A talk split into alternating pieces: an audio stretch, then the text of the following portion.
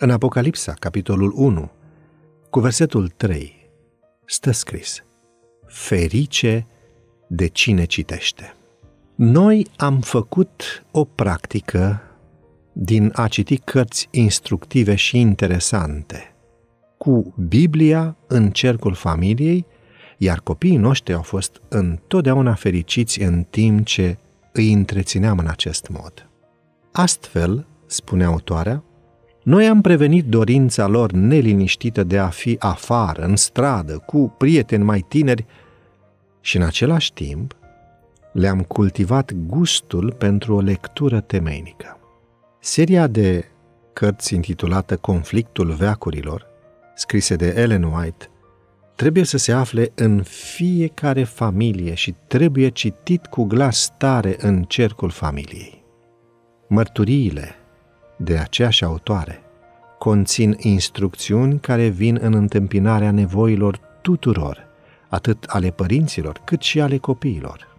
Dacă vor fi citite cu glas tare, întregii familii, copiii, ca și părinții, vor beneficia de sfaturi, avertizări și mustrări.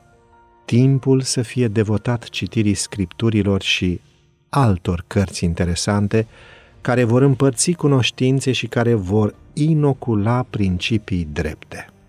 Cel care poate citi cel mai bine să fie ales să citească cu glas tare în timp ce ceilalți membri ai familiei sunt angajați în ocupații folositoare. Astfel, aceste seri în cămin pot fi făcute atât plăcute cât și profitabile.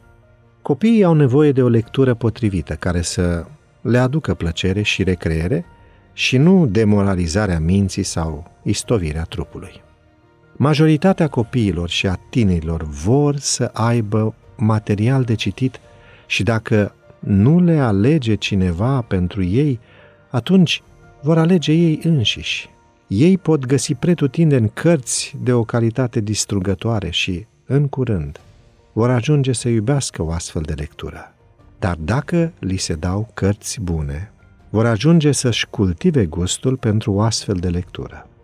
Practicând obiceiul de a face doar ce este bine, se va crea un dezgust în inima pentru ceea ce este josnic, de factură ieftină și destrăbălată. Lectura sănătoasă va fi pentru minte, ceea ce este hrana sănătoasă pentru corp. În acest fel veți deveni tari ca să vă puteți împotrivi ispitelor, să vă formați obiceiuri corecte și să acționați de pe poziția unor principii bune.